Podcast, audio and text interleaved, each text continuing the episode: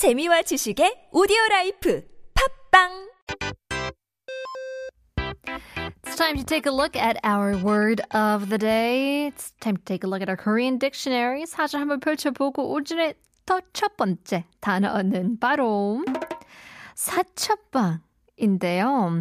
사명당 사첫방. 이제 요즘 저는 밤이면 가끔 난방을 틀 때도 있어요. 전기장판도 들고 sometimes it's a little bit too cold at night, okay?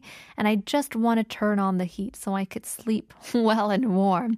이제 바닥이 슬슬 차가워지면 한기가 올라오는데 그럴 때 난방을 틀면 정말 뜨끈뜨끈하고 좋죠.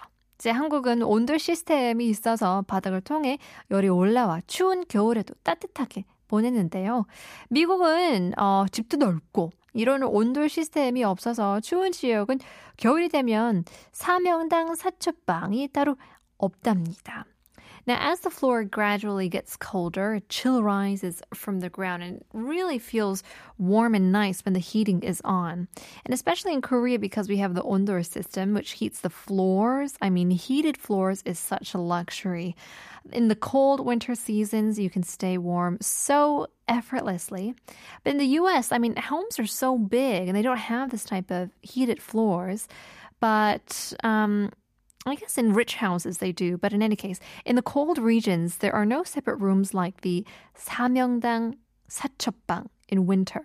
So 사명당 사첩방이라는 말 자주 들어보지는 못하실 것 같은데요. It's a first for me actually. You may not be familiar with this term.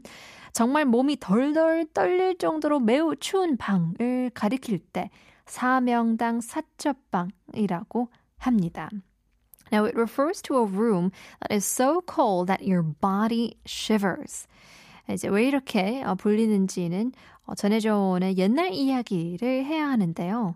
사명당은 조선시대 때 살았던 스님이 이름입니다. So, if you take a look at the origin, we have to go back to a time where Samyongdang was actually a Buddhist monk's name who lived in the Joseon dynasty famous for his great deeds leading troops, which consist of Buddhist monks during the Japanese invasion of Joseon. 임진왜란에서도 스님 군대를 이끌고 많은 활약을 펼쳐서 명성이 높았다고 하는데요. 어느 날 사명당은 일본의 평화 협약을 맺기 위해서 건너갔는데요. 일본인들은 사명당을 시험해보기 위해서 불이 잘 통하는 구리로 만든 집에서 묵으라고 하셨습니다. 그리고는 사명당을 못 나오게 가두고 집에다가 불을 피웠다고 해요. 꼼짝없이 불에 타 죽게 될 운명인 사명당은 어떻게 했을까요? So one day, Samyangdang went to Japan to sign a peace agreement. And the Japanese, wanting to test his ability, had him stay in a house made of copper, which conducts heat well. Then they locked Samyangdang inside and set the house on fire. Now, how did Samyangdang escape this predicament? 삼명당은 벽 내면에 서리를 뜻하는 상자를 붙이고 바닥에 얼음 빙자를 붙인 다음 팔만 대장경을 외우니 방이 타기는커녕 얼음이 얼어서 추울 정도였다고 합니다. 이러한 이야기로부터 몹시 추운 방을 가리켜 사명당 사첩방이라고 한 거죠. so Samyangdang wrote the character for frost on all four walls and the character ice on the floor and then recited the entire Buddhist scripture. Now, instead of the room burning, it actually became so cold that ice formed on the inside. Now, this story is the origin of the term 사명당 사철방 to describe an extremely cold room. Who would have thunk? 서, 어, 사철한 어, 점잖은 스님, 손님이 다른 지역에서 묵는 집을 가리키는 하처라는 말이 변한 것이랍니다. Now, the word 사처 comes from 하처, meaning a respected guest staying in a house from a different region. interesting to note that such an incredible story comes behind a very cold, cold room. 사명당 사첩방에 대해서 배워봤습니다. Here's Bruno Mars, 24 Karat Magic. Taking a look at our second word of the day. 오늘의 두 번째 단어는 바로 선앙당인데요. 한국 시골을 지나가 보면은 아직도 나무 한 그루에 돌로 만든 담이 쳐져 있고 그 주변에 돌을 쌓아놓거나 뭐 알록달록한 천을 묶어두는 경우를 볼 수가 있어요. Now, when you pass through the countryside in Korea, you may see, you know, still a single tree with a stone wall around it, and in its vicinity, stone piled up or colorful cloths tied around, right? 그리고 서울에도 어디 어디 성화당이라고 불리는 버스 정류장이나 안내 표지판들이 붙여 있는 것을 볼 수 있는데요. 선앙당 또는 성황당은 배경을 이해하지 못하면 무엇인지 알기 힘든거든요. So even in Seoul, you can find bus stops or signs labeled as such and such 성황당 or 성낭당 might be confusing without understanding its background. 이제 성낭이란 말의 터를 지켜주는 신인 선앙신이 붙어 있는 나무를 가리키는 말입니다.